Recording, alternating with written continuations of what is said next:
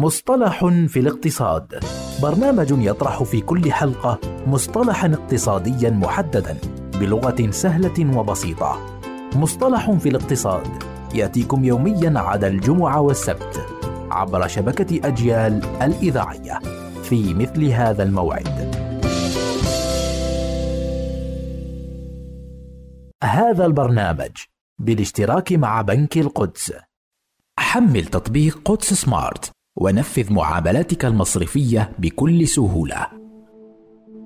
كاريتسو. هو مصطلح من اللغة اليابانية يشير إلى شبكة من الشركات المختلفة التي تنتمي إلى مجالات متمايزة ومكملة لبعضها البعض مثل الشركات المصنعة والموردين والموزعين والمؤسسات المالية. وما يميز هذه الشبكة هو ملكية الأسهم المتبادلة حيث تمتلك العديد من الشركات أسهما في الشركات الأخرى وهو ما يؤدي إلى تعزيز روح التعاون بينها والالتزام طويل الأمد. ويساهم نظام الكريتسو في استقرار الملكية. ويمثل حاجزا لدخول الشركات الأجنبية إلى السوق الياباني كما يساعد في تجنب حدوث عمليات الاستحواذ العدائي ويشجع من جهة أخرى على المنافسة الشريفة. وقد ظهر هذا النظام خلال فترة المعجزة الاقتصادية اليابانية عقب الحرب العالمية الثانية. ومن أشهر الشركات التي تطبق هذا النظام هي شركة سوميتومو التي تستثمر في التأمين والسيارات مثل مازدا والزجاج والحديد والإنشاءات والإسمنت والعقارات وغيرها.